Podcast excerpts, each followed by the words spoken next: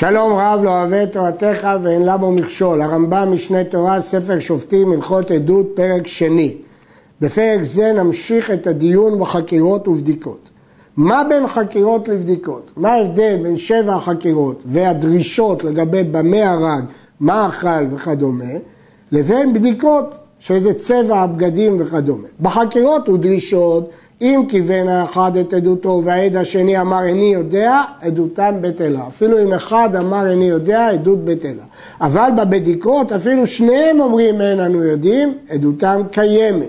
ובזמן שמחרישים זה את זה, אפילו בבדיקות עדותם בטלה. כלומר, מטרת הבדיקות זה רק לוודא שהם לא מחרישים אחד את השני. אבל אם יגידו איננו יודעים, עדותן אה, קיימת.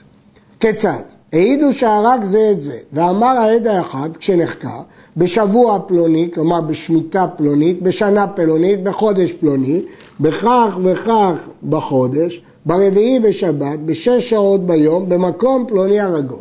וכן כשדרשו במה הרגו, אמר הרגו בסייף, שלפי הרמב"ם זה חלק מהדרישות המעכבות, וכן העד השני כיוון אותו בכל חוץ מהשעות, שאמר איני יודע בכמה שעות היה ביום, או שכיוון את השעה ואמר איני יודע במה הרגו ולא הבנתי בכלי שהיה בידו, עדותו, עדותן בטלה.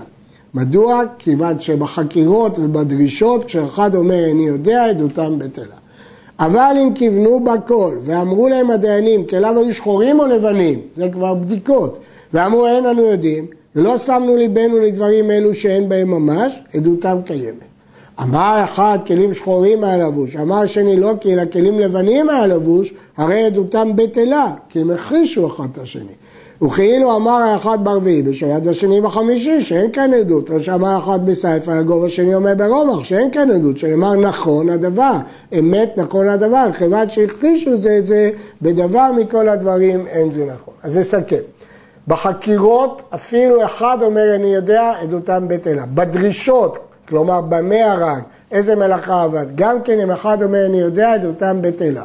בבדיקות אפילו שניהם אומרים אני יודע את אותם קיימת, בבדיקות אם הם מכחישים זה את זה עדותם בטלה. יש להעיר שהרעב"ד ורש"י חולקים על הרמב"ם וסוברים שהשאלות במה הרג או, או מה הוא אכל ביום הכיפורים או איזו מלאכה הוא עשה בשבת זה לא בגדר חקירות ודרישות, זה בגדר בדיקות.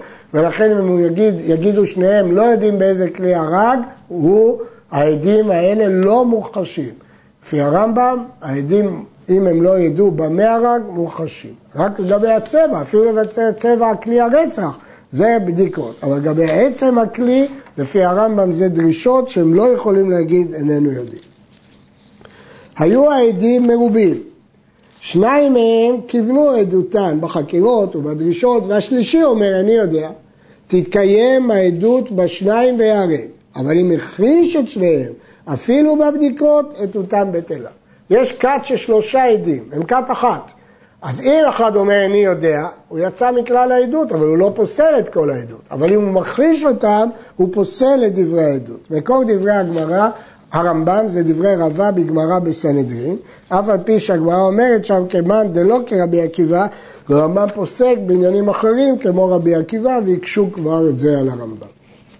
עד אחד אומר, ברביעי בשבת בשניים בחודש, והשני אומר ברביעי בשבת בשלושה בחודש. כלומר שניהם דייקו ביום בשבוע, אבל טעו ביום אחד בחודש, עדותם קיימת. שזה ידע בעיבורו של חודש וזה לא ידע, כנראה עיברו את החודש ולכן אחד ידע ואחד לא ידע, וזה פשוט. במה דברים אמורים? עד חצות החודש, אבל אחר חצות, כמו גון שאמר אחד בשישה עשר בחודש, שני אומר בשבעה עשר, אף על פי שכיוונו, למרות שהם כיוונו שניהם יום אחד מימי השבת, אותם בטלה, שאין חצי החודש בא, אלא הוא כבר ידוע כל מתי הראש חודש. כבר עבר חצי חודש, כל העולם כבר יודעים אם החודש היה מעובר או לא, אז לא יכול להיות שזאת הייתה טעות ולכן פסול.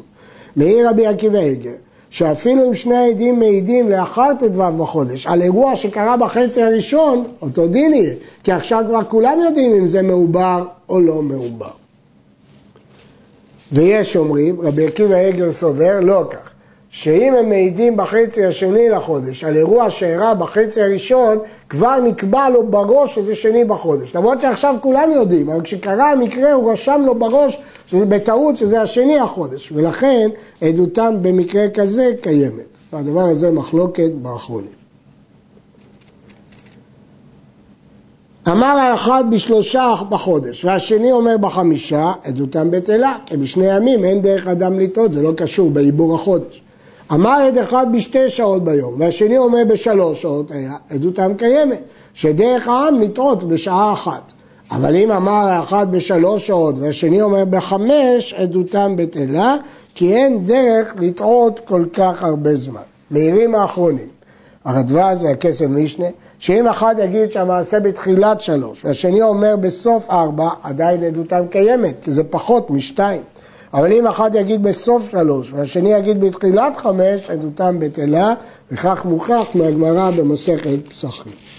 אמר עד אחד קודם הנצח אמר, ואחד אומר בהנצח אמר, עדותם בטלה, אף על פי שהיא שעה אחת, שהדבר ניכר לכל, כולם רואים את הנץ. לכן הם נחלקו בשקיעתה, כולם רואים את שקיעת החמה, פה לא יכול להיות שזאת טעות, אלא זאת הכחשה והעדות בטלה.